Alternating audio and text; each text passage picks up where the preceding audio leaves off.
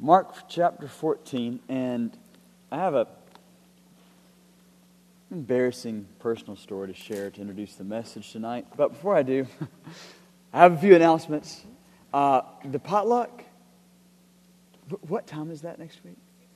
Okay, you, hey, you might have said that, but 6.30 for the potluck. Some of you came in a little later, so 6.30 if you want to do potluck next week. It doesn't even have to taste that good. Just come and bring some food. The fellowship would be good, right? So, uh, also, I need to be better about inviting you all to come to church.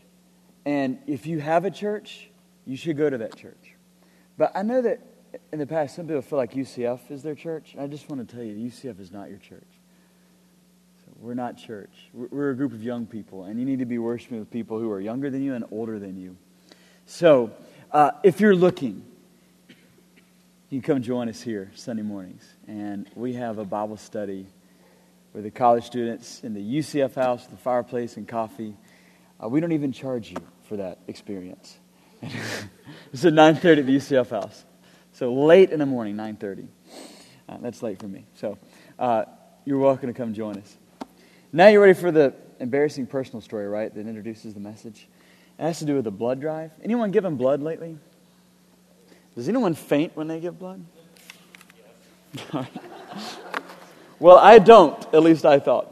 Uh, when I was studying at Duke University not too long ago, I would get emails every other week because the Red Cross would bring blood drives there. And uh, it was about two years ago at the time when I got one of these emails, and it occurred to me that, that giving blood in order that others may have life, I mean, that is just fundamental to the gospel. Giving blood that others may have life. We should do this as Christians. Well, of course, I need to give blood. So I'd given blood before a handful of times, but I was all the more excited on the basis of the gospel to go out and give blood at the Red Cross blood drive. Uh, but I should point out that this was the most demanding and stressful season of my life up to that point. I was pastoring a church, I was going to school full time, I was in this doctoral seminar at Duke that on our blackboard, our readings on blackboard, it far out, far exceeded any other class's readings on blackboard. It was just an extremely stressful time, but I need to give blood. So I show up this day to go give blood. It's actually on the day of this terribly stressful doctoral seminar. I had like 300 pages from the Greco Roman world to have read by that day. I show up. I haven't slept much at all. I've had lots of coffee. I don't know what I had to eat, if anything. I've just, I show up, and, and the female volunteer, it's important that she's female because what she asked me, she, she says, So are you giving just a pint, or would you like to try a new technique we have and give two pints? And what I heard was, So, are you going to give just one measly pint of your blood, or are you going to be a man and give two? Come on. are you a man or are you not a man? That's exactly what I thought she said to me. And, you know, for me, I'm thinking, well, of course, two pints. Come on. I mean, I, I, can handle that, sure. Two pints, sign me up for that. Acted as though I wasn't worried or nervous about what it would mean to have two pints of your blood drawn out of your body. And I actually spiritualized my machoism a little bit at that point. Uh, you know, Jesus gave all of his blood for me. I can give two pints for someone else in some hospital somewhere. So I fill out the paperwork, and then they take me to these machines that are noisy and loud, and they hook me up, right, to this machine. And I'm trying to act as though this does not bother me at all. They, they do something like they take your blood out, two pints, but they recycle your plasma and insert it back into your body. And apparently this is safe or something. So, so I'm sitting there, and they hook me up, and it's only like big guys who are there lined up on these tables. And I, I make conversation with this one guy. He was a professor at Duke. So, uh, so what do you teach here, sir? Well, I'm in the such and such department. Are, are you a student? Yes, sir. I'm in the divinity school. That's great. Do, do you have a family? Uh, yes, sir. I, I have a wife and two kids, and I'm going to pass out now. and so he cries out for the nurse. The nurses come, and they, they, one of them grabs my legs, and they, they point my legs up really high up in the air. And the other runs the machine like she's by the switch. Do I cut it off? We don't have a pint yet. Do I cut it off? And I'm sitting here thinking, uh, uh, the, nope, just not even one pint. Not yet. Do I cut it off? And the last bit of strength before I just go, I say, I guess so. And then I, I drifted out for a second. Um, Are you a man or not? I'm just hearing that girl at the booth. You know? uh, I had little sleep, skipping on my meals. I don't know how many hours I'd slept the day before, but I passed out. When, I got my strength back, I said, uh, did, you get at least a pint? And the lady, she was like mad at me. Nope. Not a pint. And we can't use anything less than a pint, so we're just going to throw your blood away. what failure! I couldn't even get one pint of blood. And as strong as my convictions were that day, I have to tell you, I've not given blood since. to my shame. But here is the lesson that I learned from that. Uh, though I may fail in my giving of myself to others, Jesus has not failed in his giving of himself on behalf of others. You know, a lot of people use this language, and I'm uncomfortable with it. Uh, I want to be Christ to others. I want to be Christ to you. I'm just, I'm a little nervous about that. And, and I know what they mean. Uh, I want to be a vessel through which Christ works in the lives of others. And I, I do want that, of course. But, you know, I can't be Christ to you. And I want Christ to be Christ to you. He can do that quite well. And a lot of times, as a minister, Uh, if you, you struggle often with wanting to be so much to the people to whom you minister. And this was a good reminder to me in a comical way. Look, Andy, I've done the work that you can never do. I've given what you cannot give, what you lack capacity to give. And all of us, we're just, we're naked, blind, sick, sore, we're needy, we're empty, but Christ is all in all. When we're weak, He is strong. And tonight, we're going to look at a scene when Jesus makes a commitment. He commits a donation of His blood, His body, for weak and miserable failures. Let's pray together. Uh, Jesus, we, we just cannot be here, Lord, and not hear from you tonight. Your words are that precious. We can't live by bread alone, but by words that come out of your mouth. So let us hear your words. Words that are not from you tonight.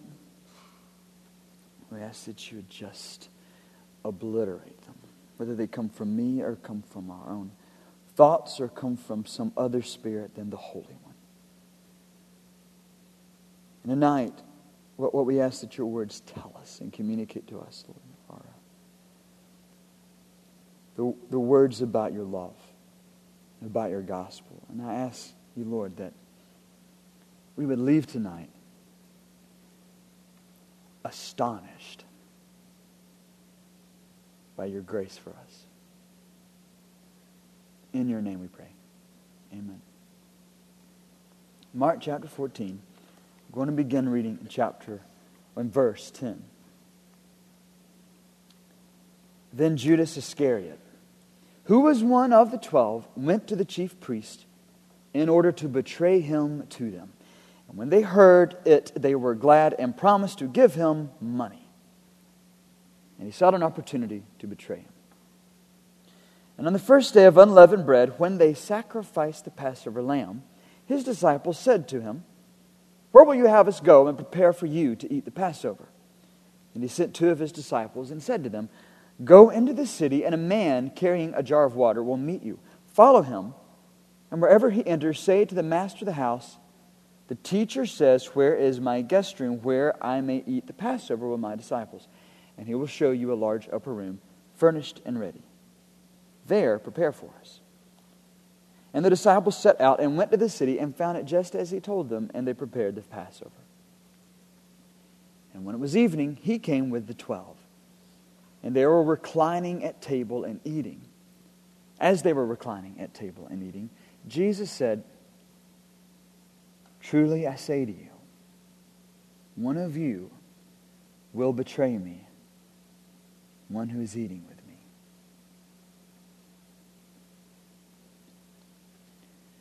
They began to be sorrowful and to say to him one after another, Is it I?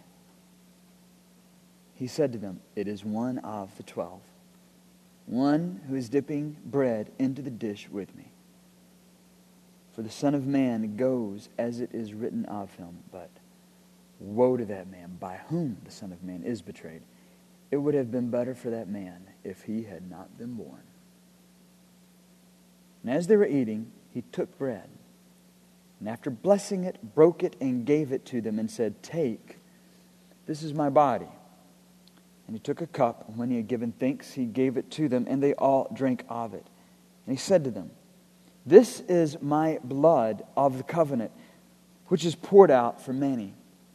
Truly I say to you, I will not drink again of the fruit of this vine until that day when I drink it new in the kingdom of God. When they had sung a hymn, they went out to the Mount of Olives, and Jesus said to them, You will all fall away. For it is written, and he quotes from Zechariah here I, that being God, will strike the shepherd, and the sheep will be scattered. But after I am raised up, I will go before you to Galilee. Peter said to him, Even though they all fall away, I will not. And Jesus said to him, Truly I tell you, this very night, before the rooster crows twice, you will deny me three times.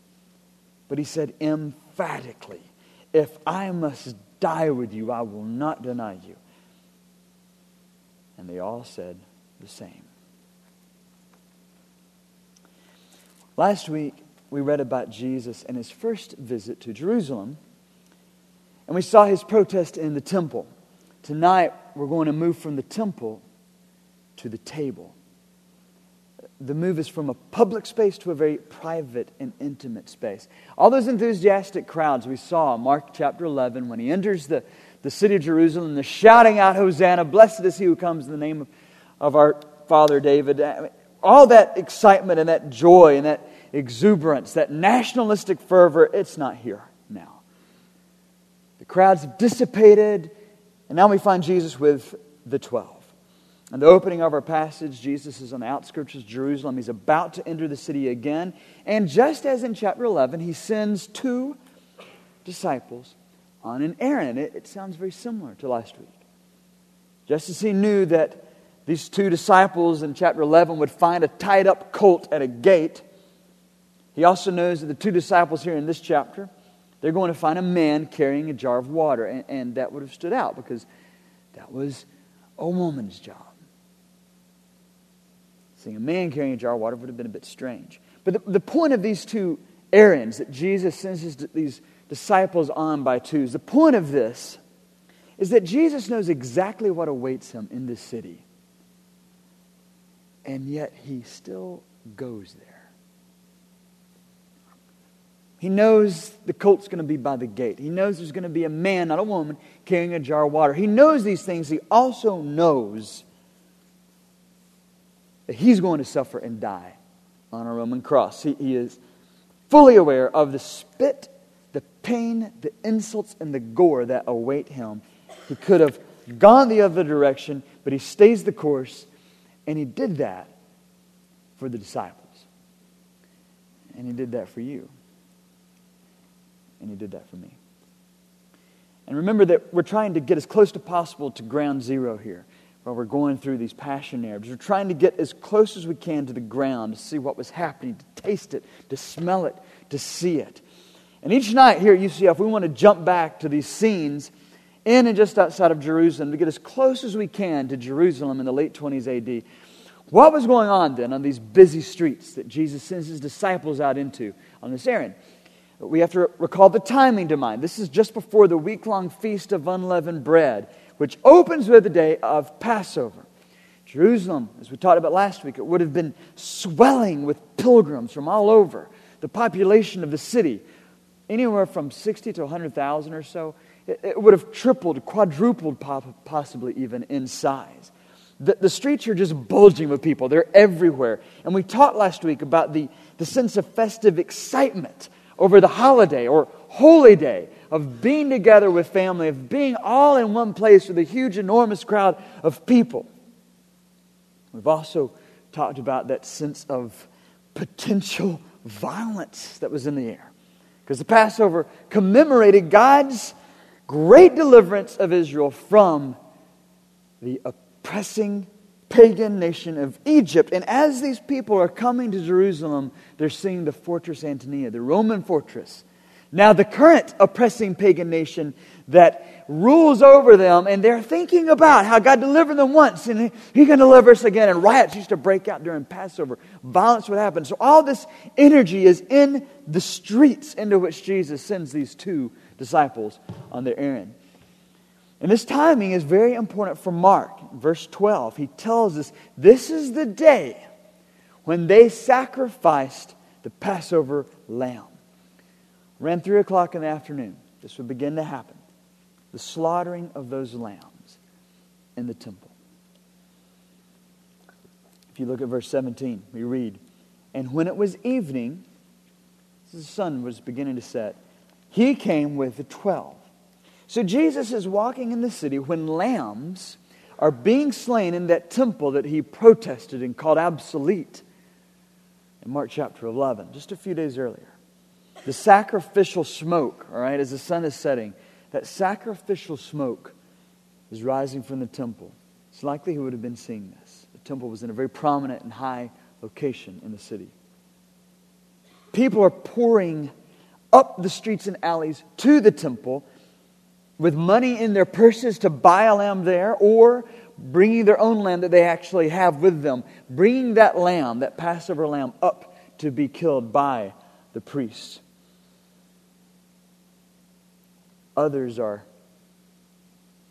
leaving the temple with the carcasses of the lambs that they brought. Listen to the bleating of the Passover sheep on the streets of Jerusalem as Jesus is walking to this upper room. And think about the gruesome sight of people carrying the carcasses of the lambs that had been slain. Going back to their place of lodging, the upper room, somewhere, the tents they had set up outside the city so that they could roast that lamb and eat it with their loved ones. So, as tens of thousands of people, as tens of thousands of people carry these lamb carcasses through the streets, as gallon after gallon of lamb's blood is poured out in the temple, as Jesus is smelling the aroma of lambs roasting over makeshift spits all across and around the city streets, as this happens, he knows he is the ultimate Passover lamb, the Lamb of God who will give his life as a ransom for many. Sensing and experiencing these things, Jesus is walking through the streets, these busy streets, making his way to this upper room. And he enters into the door and he hosts his closest companions at their own eating of this Passover meal. You know, it occurred to me today Jesus and his disciples would have had a lamb. Someone would have taken the lamb, had it sacrificed. And it's there with them. So we've moved from the temple last week now to a table. We've moved from the busy streets to an intimate supper setting. And we, we don't need to miss the sense of intimacy at a meal. You know, sometimes you know, I may call one of you, hey, let's try to meet for lunch at some point. I wish I did that more often. I wish we could do that more. Every now and then we can have students over at our house. Randy and I try to host people every now and then at our house.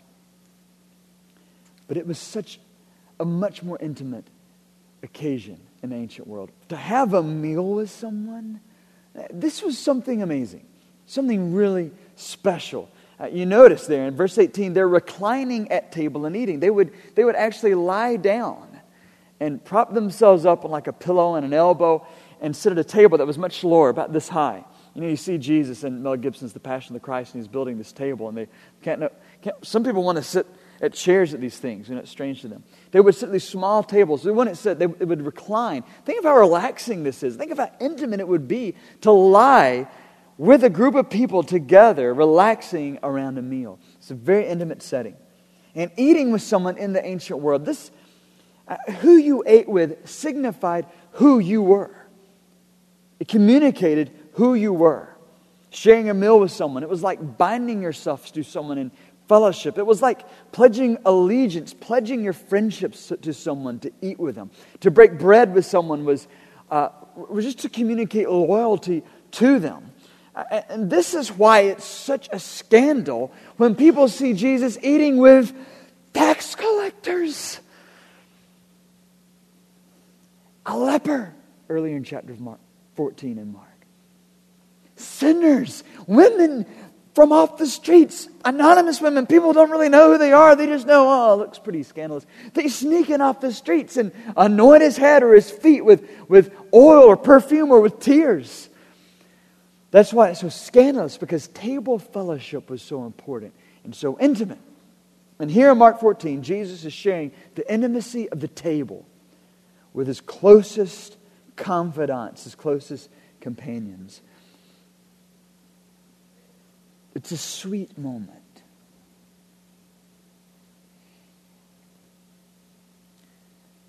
And then he disrupts the meal with an announcement. Truly, I say to you, one of you will betray me. One who is eating with me. Hold everything. I just picture all the chewing stopping. You know, someone having a cup raised, it just locks itself in midair. Truly I say to you, one of you will betray me, one who is eating with me. Who's going to betray him? One of you. One who is eating with me, one who is sharing the intimacy of the table with him. And they began to be sorrowful, we read in the next verse. And say to him one after another, Surely not I. They're struck with, with grief over the announcement. A traitor is in this room a saboteur, an informant. Any of those in the room tonight? There's likely a great deal of suspicion among the disciples, eyeing each other. I mean, think of how awkward this would be suddenly. One, of you, and then surely, surely, not I, they're saying, as they're surrounded by all of their friends. Surely not I. The Greek construction here uh, expects a negative answer. not, not me. I mean, come on, Jesus. You know I'm with you. But the fact that they asked the question shows there is a bit of skepticism. Maybe. I, no, I'm surely not I. Imagine this one who is eating with Jesus, sharing a meal with him, dipping bread with him. One who is eating with me, one of the twelve one who is dipping bread into the dish with me. One of you. See how Mark is carefully presenting the words of Christ, emphasizing this, the painful, hurtful, the hurtfulness of this betrayal. How close a confidant this is. And we know who it is. Mark's told us, chapter 10. He's told us about Judas Iscariot, and maybe we should spit at the sound of his foul and traitorous name. We know it's him. We've heard about his secret little meeting with the chief priests and the scribes, and Mark painfully must remind us when he talks of Judas that he is one of the twelve. The emphasis is so strong that this is one in that intimate circle. One eating with me, one of the twelve, one of you, one who's dipping bread in the dish with me. Woe to that man by whom the Son of Man is betrayed. But let's not absolve the other 11 too quickly. Jesus certainly does not. Surely it's not I. And he doesn't answer them. Oh, oh no. Peter, don't worry, it's not you. No, John, no, no, no, don't worry. He does not alleviate their sorrow too quickly. He allows them to linger in the pain of that uh, very introspective question Surely not I. Surely not. And this is one of those genius moments where Scripture beckons us into the actual story. And we find ourselves being called to ask the same type of question. Surely not I. One of you, someone in this very room, one who claims allegiance to me, surely not I. Are you so sure? Jesus allows the question to linger. Now look down at verse 27.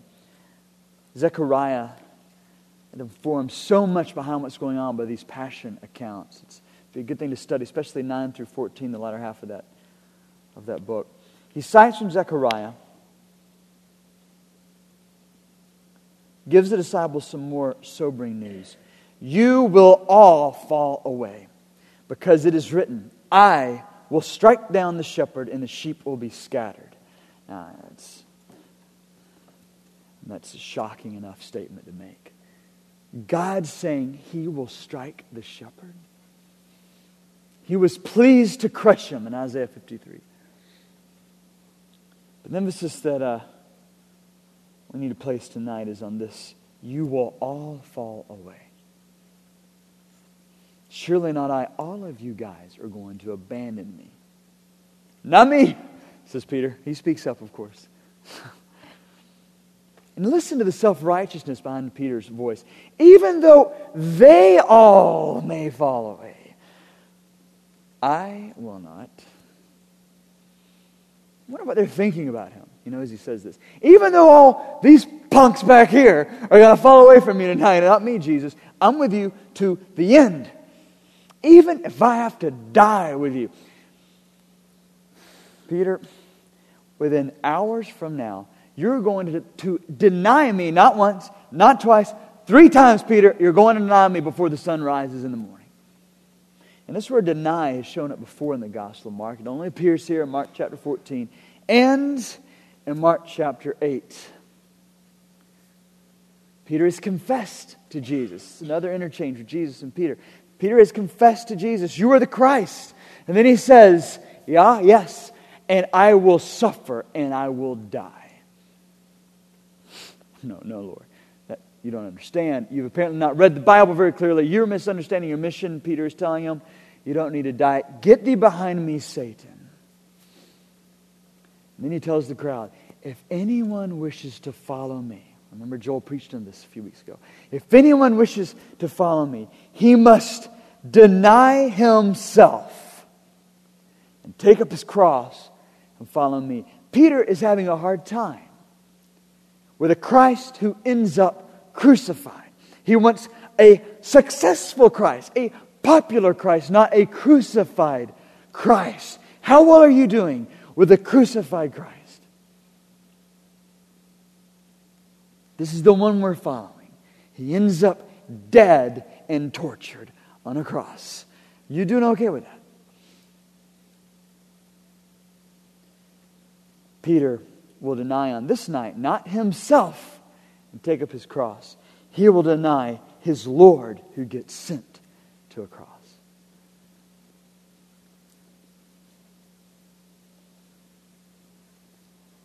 But Peter's not the only guilty part, guilty one in the party, is he? We know that, uh, and we'll see this quite soon. We know that all the rest of them flee the scene in Christ's greatest moment of need. So here's the table fellowship that Jesus shares in Mark 14. Here's the kind of company he's keeping one who will betray him, another who will deny him, and another ten that will fall away and abandon him. What a bunch of failures to share your last meal with. What a failed project, this multi year discipleship program Jesus has been leading. He's surrounded at this table by fair weather friends at best, including one who's going to betray him and one who's going to deny him. And yet, to our shock, he says, Get ready to be appalled, by the way. He actually says to them, Take, this is my body. Here, this is my blood. Poured out for many. Read through this again with me. Verses 23, 22 through 25. And as they were eating, he took bread. And after blessing, after blessing it, he broke it and he gave it to them. Take, this is my body. And he took a cup. And when he had given thanks, he gave it to them. And they all drank of it. And he said, This is my blood of the covenant, which is poured out for many. Truly I say to you, I will not drink again of the fruit of the vine until that day when I drink it new in the kingdom of God. We read that he took bread, he offered a blessing, he broke the bread, and he gave the bread. Now, flip to chapter 6 for a moment. Jesus has hosted two other meals in this gospel that have the same pattern taking, blessing, breaking, giving. Look at chapter 6, verse 41. You'll find this familiar. One of the greatest miracles. This is the only miracle actually recorded in all four of the Gospels chapter 6, verse 41. And taking the five loaves and the two fish, he looked up to heaven and said a blessing and broke the loaves and gave them to the disciples to set before the people. Now flip over to chapter 8, verse 6. Listen once more for this pattern taking, blessing, breaking, giving. Chapter 8, verse 6.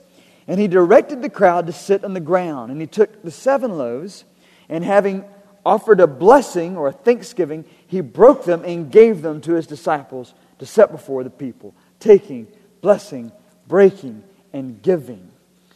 What we just read from chapter 6, this is from the feeding of the 5,000, of course, right? And remember how many baskets they took up? How many were left over? 12. Did someone say 12? I hope so. All right, 12.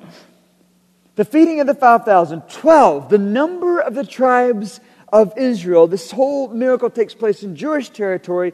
Jesus has come to fulfill the messianic salvation for which Israel longed. Then in chapter 8, do you remember how many baskets they took up left over then? It's a special number. My daughter's favorite number. Seven, yes, a number of fullness, of completion. And this miracle takes place in Gentile territory. Jesus has come to complete the promise to Abraham to bless all the families of the earth meaning the Gentiles. And in the Gospel of Mark, understanding what Jesus does with bread is key to understanding who he is and what his mission is. He is frustrated with the disciples in chapter 8 because they get in a boat and they realize, oh, we don't have any bread with us. What do you mean you don't have any bread? Do you not see what I did with the five loaves? Did you not see what I did with those seven loaves? What do you mean you don't have any bread? The bread is on the boat with you. Understanding what he does with the bread is key to understanding who he is. And here's what is happening Jesus has come to provide that which will nourish and give life not only to the Jews, but also to the Gentiles, to give his life, as Mark tells us, as a ransom for many. And that mission of ransoming us, that mission is completed in his death and subsequent resurrection. This mission of Jesus is to offer his life as a sacrificial Passover lamb to ransom, to buy back sinners. And just as the blood of the first Passover lambs smeared over the, the, the, the, doors of the Hebrews' homes back in Egypt, just as that blood protected them from the tenth plague, the death of the firstborn, so the blood of Jesus, the ultimate Passover lamb, prevents our own death from sin. The firstborn son of Pharaoh died that night back in Egypt. But Jesus, the only Son of God, will bear himself the plague of wrath, of death on Golgotha, that the wrath of God may pass over us. This is the mission of Jesus as he hosts these three meals taking, blessing, breaking, and giving, giving, giving himself to us, his body and blood poured out from, for whom? Not for heroes, not for champions, but for cowards, for failures. While we were yet sinners, Christ died for us. Back to Mark chapter 14. He's reclining there before his inmost circle of friends, one of whom will betray him, one of whom will deny him, all of whom will abandon him. And he says to them, take. Could also be translated receive. To you who will deny me, Peter, to the other 11 of you who are going to fall away, who are going to abandon me, who will flee the scene, I say to you, take. Take, receive it. Are you a sinner tonight? Take. Have you looked at internet porn this week? Take. Have you committed sexual sin this week? Take. Have you mocked your friends this week? Take. Have you stared at yourself in vanity this week? Take. Have you been self righteous like Peter this week? Although all these other people may let you down, Lord, I won't. Have you been so foolish and self righteous this week? Take. I am appalled by the people Jesus allows in to his table fellowship. He lets me in. Can you believe that? You should be shocked at that. I am a scandal, a disaster, and I'm allowed at his table. Take. Jesus says to them, after he says they're all going to fall away, he says, But after I am raised up, I will go before you to Galilee. If you're familiar with Mark's gospel, he doesn't really recall a reunion of the disciples with Jesus in Mark chapter 16. We'll get to that. We don't really know if the disciples get back together with Jesus, except for the hint left here. I'm going to go before you to Galilee. And this go before you, it's not temporal. It's pastoral. It's not, I get there at three, you'll get there at four, I go before you. It's pastoral language, the language of a pastor that is a shepherd. This is how, what a shepherd would do. He would go before his flock. It's a failed flock. But he says, even though you all will fail me, we're going to be restored. I'm coming back to you, you bunch of failures. Take and eat. I'm coming back to you. Take.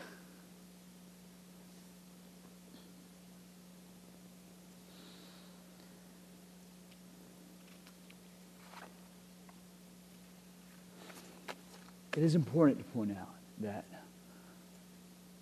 Jesus loves us without condition. I've hung out with some people this week, and I'll tell you, they're sinners. And while they were hanging out with me, they were hanging out with a sinner. His love is unconditional for us. And those who need that love most are those most likely to flee from it. To hold it at arm's length. Like my daughter, remember I shared with you.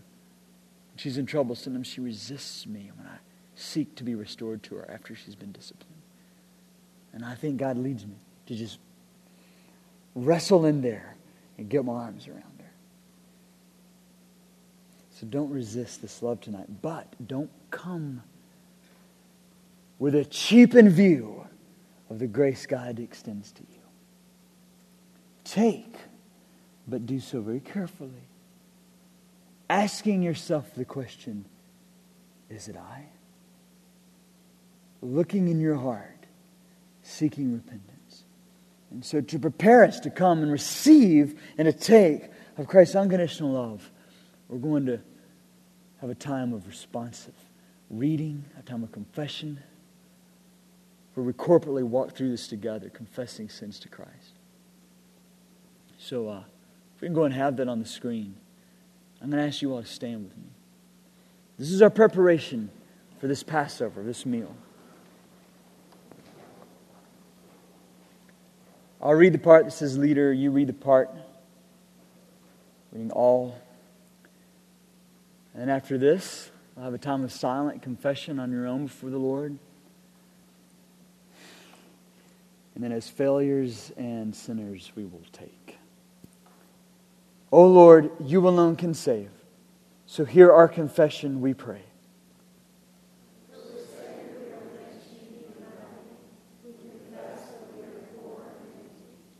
We look to you, O Christ, who became poor that through your poverty we might become rich.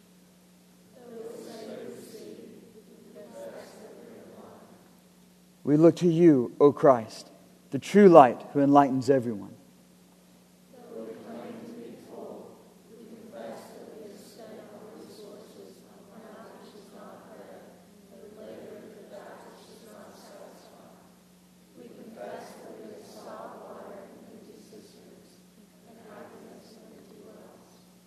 So we look to you, O Christ, the bread of life, whose body is true food and whose blood is true drink, and in whose presence is fullness of joy.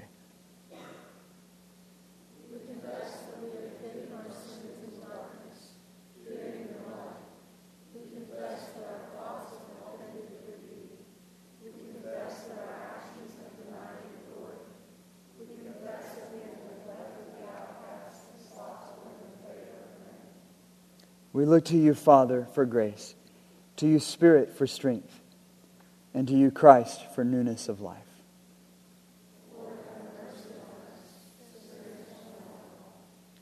Hear our confession, O God, through him who reigns with you and the Holy Spirit, one God, forever and ever. Amen. I want to ask you to remain standing, and uh, the staff's going to join me up here as we get ready for the elements after a time of silent prayer, you can come to either side over here and just break off a piece of the bread. Calling to mind how Jesus broke the bread and just dip it in the cup, symbolizing his blood. Take and eat. Bow with me as we pray. And during this time, I ask that you give the specifics to God for which we gave the generalities in our reading. Lord Jesus, we do pray that you would convince us of the ugliness of our sin and that you would expose it. But God, I also pray that you would convince us of the great depth of your love from which nothing, not even ourselves and our sin, can separate us. So give us grace now as we come and as we take. In your holy name we ask this prayer. Amen. You are invited to the table of Christ.